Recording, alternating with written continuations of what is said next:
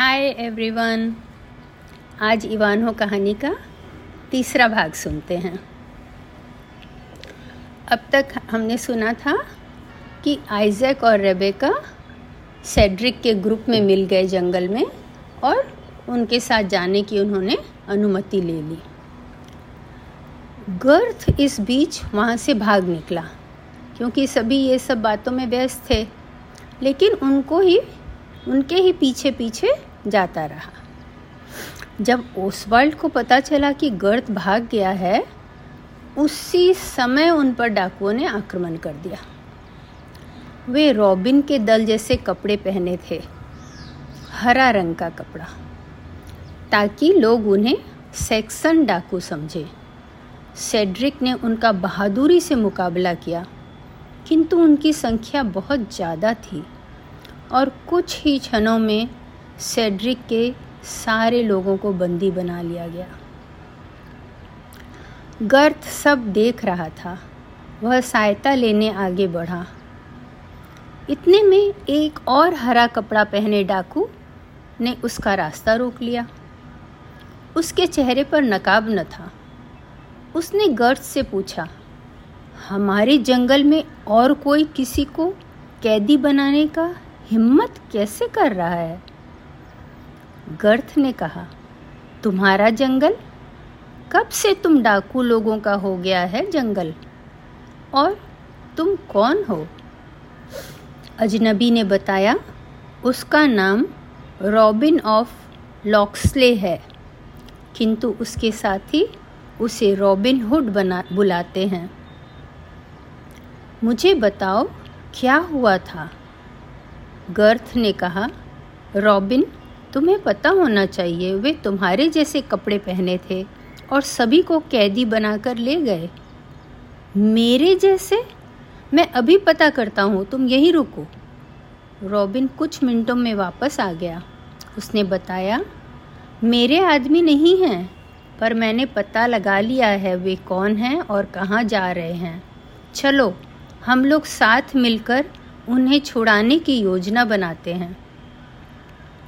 गर्थ उसके साथ अपने घोड़े में चलता गया। तीन घंटे बाद वे एक बड़े ओक के पेड़ के नीचे पहुँचे। पाँच और आदमी बाहर निकल आए और अपने नायक रॉबिन का अभिवादन करने लगे। रॉबिन ने कहा, एक डाकुओं का ग्रुप हम लोगों के वेश में लॉर्ड सेड्रिक और उनके साथ वालों को कैदी बनाकर फ्रंट डी बॉयफ के किला में ट्वेर टॉर्क्विल स्टोन ले जा रहे हैं। हम सभी को एकत्रित होकर सुबह उन्हें छुड़ाने निकलना होगा। तब तक एक और व्यक्ति सामने आया और बोला, मैं भी आपकी मदद करूँगा। यह वही ब्लैक नाइट था। जिसने इवान हो की टूर्नामेंट में मदद की थी।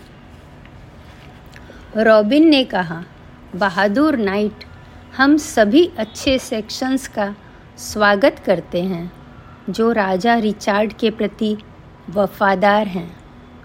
पर आपको हमारे ओक के पेड़ के बारे में कैसे पता चला?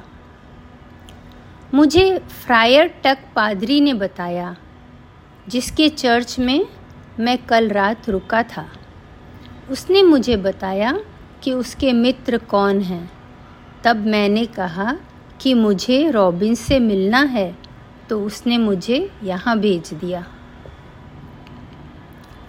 इधर सेड्रिक और उसके साथ वालों को बंदी बनाकर ले जा रहे बॉयस गिल्बर्ट ने अपने मित्र डी ब्रेसी से पूछा, आगे क्या करना है?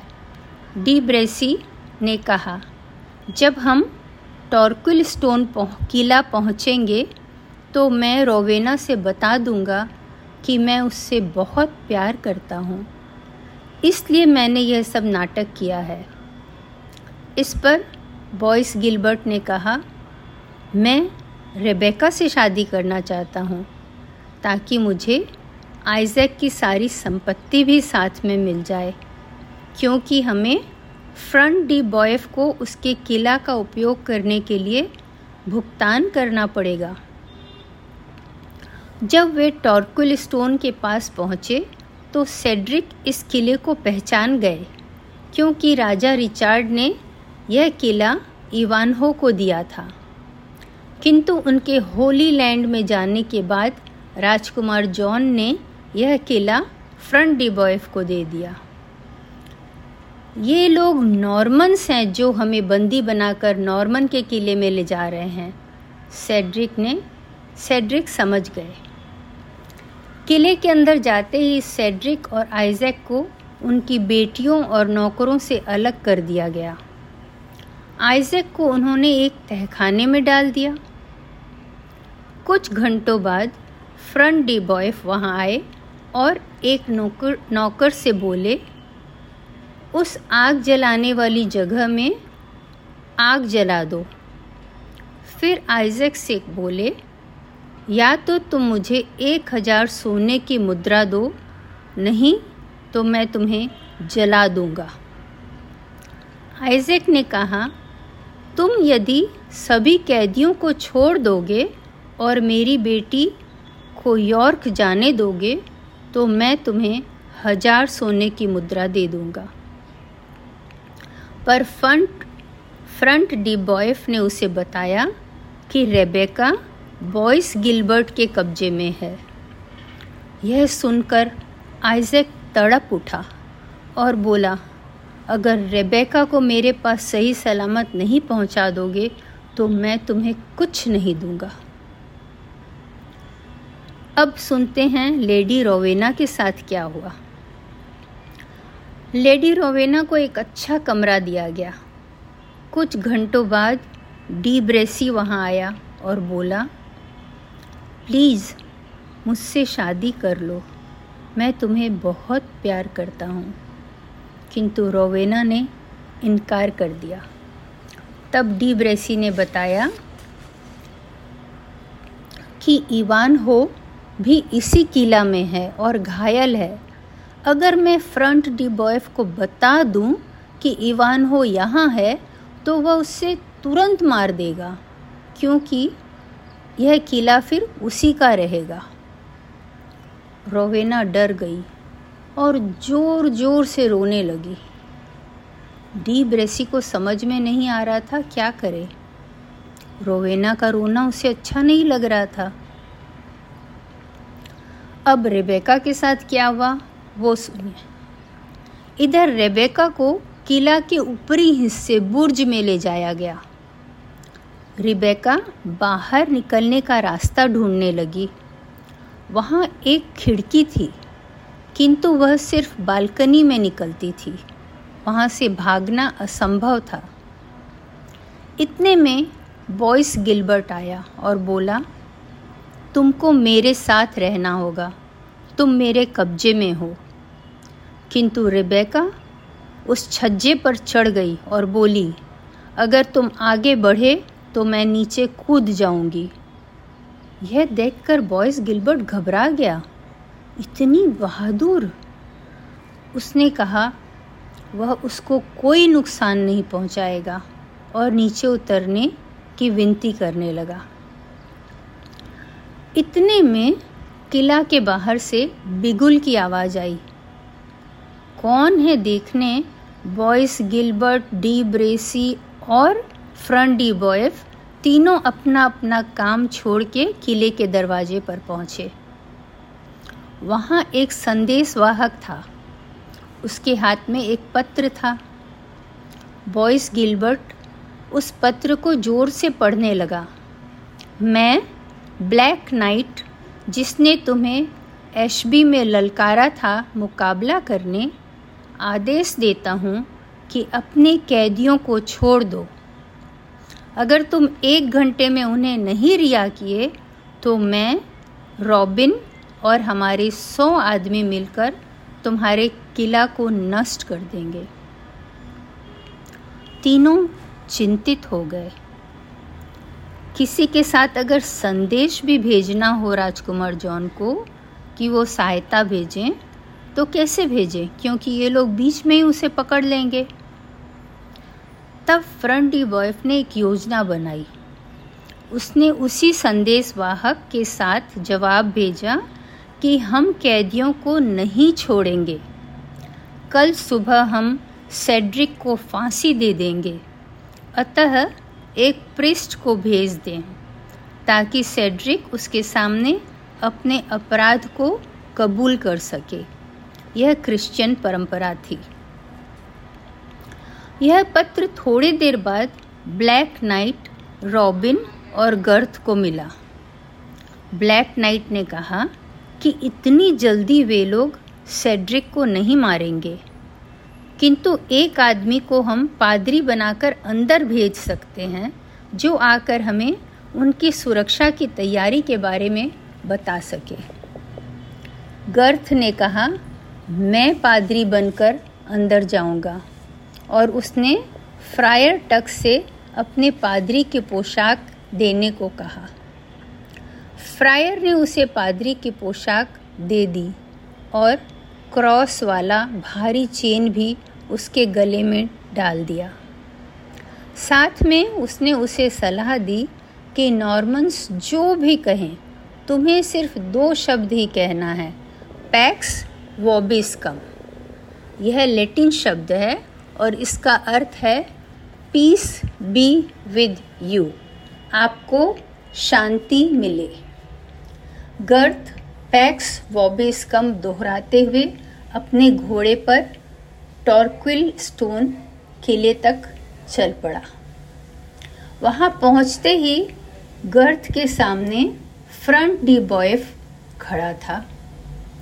गर्थ के घुटने कांपने लगे।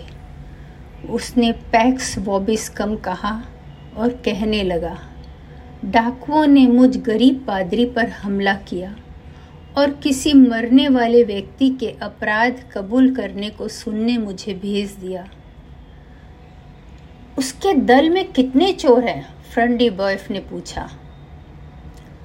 तब गर्थ ने बताया, सैकड़ों या शायद हज़ारों डाकू हैं। क्या?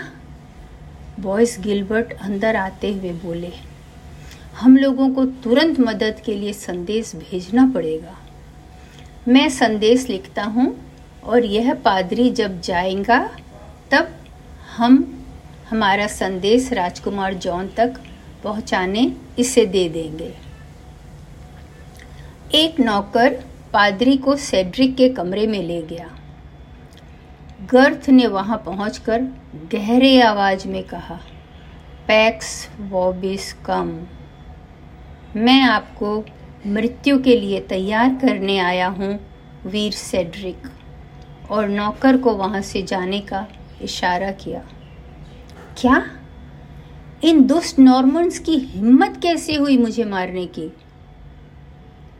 इनमें कोई नैतिकता नहीं है मेरे पुत्र। इसके बाद गर्थ ने अपने सामान्य आवाज़ में कहा, मालिक, मेरी बात ध्यान से सुने। सेड्रिक चौंक गया, गर्थ, तुम यहाँ क्या कर रहे हो? अभी मुझसे कुछ न पूछे। आप जल्दी से पादरी का वस्त्र पहनकर किला से बाहर निकल जाएँ और मुझे अपना कपड़ा दे दें। सेड्रिक ने कहा, मैं तुम्हें यहाँ नहीं छोड़ सकता हूँ। वे तुरंत तुम्हें मार देंगे। और मैं रोवेना को छोड़कर कैसे जाऊँ? 500 लोग किला में आक्रमण करने का इंतज़ार कर रहे हैं। उन्हें आपके मदद की ज़रूरत है। अगर आप पैक्स वॉबिस कम बोलेंगे तो सभी आपको जाने देंगे। अंत में सेड्रिक ने आँखों में आँसू भरे हुए गुर्थ की बात मान ली। जब वह कला, किला से बाहर जाने लगा, फ्रंट डी बॉयफ ने उसे एक पत्र दिया और कहा, सर फ्रायर, आप इस पत्र को यॉर्क में राजकुमार तक पहुँचा दें, क्योंकि वे चोर किला में आक्रमण करने वाले हैं। सेड्रिक ने पैक्स वॉबिस कम कहा और सिर हिलाते हुए बाहर निकल गया। इधर फ्रंट डी बॉयफ ने नौकर से सेड्रिक को लेकर आने कहा। सेड्रिक अपनी टोपी से चेहरा ढका हुआ था और अंधेरे कोने में खड़ा हो गया। फ्रंट ने कहा, आशा है आपको हमारी खातिरदारी पसंद आ रही होगी। आप मुझे अपने मूल्यहीन जीवन के लिए क्या रैंसम देना पसंद करेंगे? कि मैं आपको उल्टा लटकवा दूँ? सेड्रिक बने गर्थ ने कहा, मेरे पास रैंसम देने के लिए रैंसम मतलब फिरौती, कि अगर आप मुझे छोड़ दें, उसके लिए जो रकम मांगा जाता है, मेरे पास रैंसम देने के लिए एक पेनी भी नहीं है। शायद उल्टा लटकाने से मेरी यादाश्त अच्छी हो जाए। फ्रंट ने गुस्से में उसका कैप हटाया और वहाँ किसी और को देखकर पूछा, तुम कौन हो? डी ब्रेसी वहाँ आ रहा था। उसने कहा, यह सेड्रिक का नौकर है और इवान हो का स्क्वायर बनने के लिए सेड्रिक के किला से भाग गया था। स्क्वायर मतलब? अनुरक्षक जो नाइट्स के साथ रहते हैं। फ्रायर ने अपने नौकर को गुस्से से कहा, मुझे असली सेड्रिक को लेकर यहाँ आओ। नौकर ने कहा, वहाँ तो और कोई भी नहीं है, महोदय। डी ब्रेसी ने कहा, हे भगवान, सेड्रिक फ्रायर के पोशाक में किला से भाग गया है। फ्रंट ज़ोर से गर्द पर चीखा। मैं तुम्हारे सिर को धड़ से अभी अलग कर दूँगा। किंतु डी ब्रेसी ने कहा, शांति रखो फ्रंट। यह तो एक किसान है। इसे मारने की कोई ज़रूरत नहीं है। तुम भूल रहे हो डी ब्रेसी कि इसके कारण हमारा संदेश यॉर्क तक नहीं पहुंचेगा। डी ब्रेसी ने कहा, हम लोगों को लड़ाई करने के लिए तैयारी करनी चाहिए। बिना कोई वक्त गवाए। बॉयस गिलबर्ट को बुलाओ और अपने आदमियों को सही स्थिति में खड़ा करो। तीनों किले के दीवार पर खड़े होकर जंगल की ओर देखने लगे। बॉयस गिलबर्ट ने दूर दिखाते हुए कहा, देखो, ये लोग सभी पेड़ की ओट में हैं। हम इन्हें तीर से नहीं मार सकेंगे। ज़रूर कोई बुद्धिमान नाइट इन लोगों को लीड कर रहा है, इन लोगों को संचालन कर रहा है। डी ब्रेसी ने कहा, मुझे उनका लीडर दिख रहा है। यह तो वही लंबा ब्लैक नाइट है जिसने इवान हो की मदद की थी। बॉयस गिलबर्ट ने कहा, आज मैं उससे बदला लूँगा और सभी लड़ाई की तैयारी में लग गए। बॉयस गिलबर्ट जब रेबेका के कमरे से नीचे चला गया, रेबेका पास वाले कमरे में गई, जहाँ पालकी में इवान हो था। रिबेका उसका बैंडेज बदलने लगी। रिबेका बीमार और घायल व्यक्ति के इलाज की बहुत अच्छी जानकारी रखती थी। इवान होने आँखें खोली और पूछा तुम कौन हो? रिबेका ने कहा, मैं रिबेका हूँ, आइजैक ऑफ़ यॉर्क की बेटी। जब आप एशबी के मैदान में बेहोश होकर गिर पड़े, मेरे पिता के नौकर आपको इस पालकी में, उस धर्मशाला में ले आए, जहाँ हम रुके थे। वहाँ मैंने आपका इलाज किया। तुम एक औरत? इवान हो आश्चर्यचकित रह गया। रेबेका ने कहा हाँ मेरी योग्यता पर शक न करें। मैंने अपनी जाति के सबसे सम्मानित औरत मरियम से यह सब सीखा है, और मैंने हमेशा अपने गान, ज्ञान का उपयोग किया है अपने लोगों को ठीक करने के लिए और आपको भी ठीक करने के लिए। मैं आपका धन्यवाद करता हूँ, रेबेका। तो हम लोग अभी धर्मशाला में हैं? नहीं। जब आपका खून बहना काफ़ी कम हो गया तो हम यॉर्क जाने के लिए रवाना हुए, ताकि आपका ज़्यादा अच्छा इलाज कर सकें, क्योंकि ज़्यादातर दवा यॉर्क में ही है।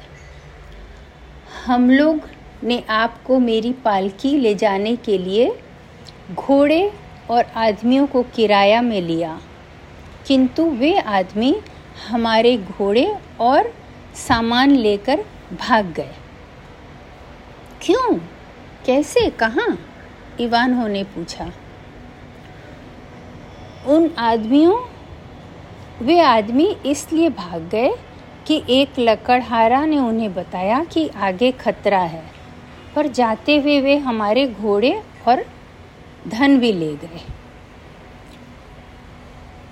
जब वे आदमी भाग गए, उसके बाद हमें सेड्रिक सर मिले।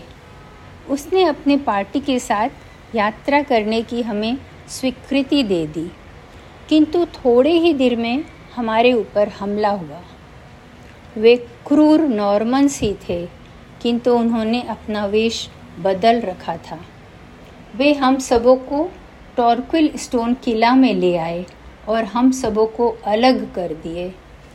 हे भगवान रोवेना भी। हाँ रोवेना भी, यही दूसरी तरफ़ है। इवान हो उठने की कोशिश करने लगा, किंतु वह उठ नहीं पाया, बल्कि उसे फिर नींद आ गई। रिबैका रिबेका इवानहो को छोड़कर बाहर नहीं गई, वह उसी का ध्यान रखती रही। आखिर में जब इवान हो उठा तो उसे काफ़ी अच्छा लग रहा था। उसने रिबेका से पूछा, हमारी स्थिति में कोई परिवर्तन हुआ है क्या, मेरी भली डॉक्टर? तब रिबेका ने बताया कि वह बाहर पैरापिट में चढ़कर देख रही थी कि किले को चारों ओर से सेक्शंस ने घेर लिया है और उनकी अगुवाई वही ब्लैक नाइट कर रहा है जिसने इवान हो की एशबी में जान बचाई थी। यहाँ नॉर्मन्स ने भी बहुत अच्छी तैयारी की है अपनी किला की रक्षा के लिए। इवान हो बोला, काश कि मैं भी सेक्शंस की ओर से इस लड़ाई में शामिल हो पाता। और आज की कहानी यहीं ख़त्म करते हैं, बहुत ही रोमांचक मोड पर। और बाकी का पूरा कहानी आप पार्ट फोर में सुन पाएँगे। तब तक के लिए बाय बाय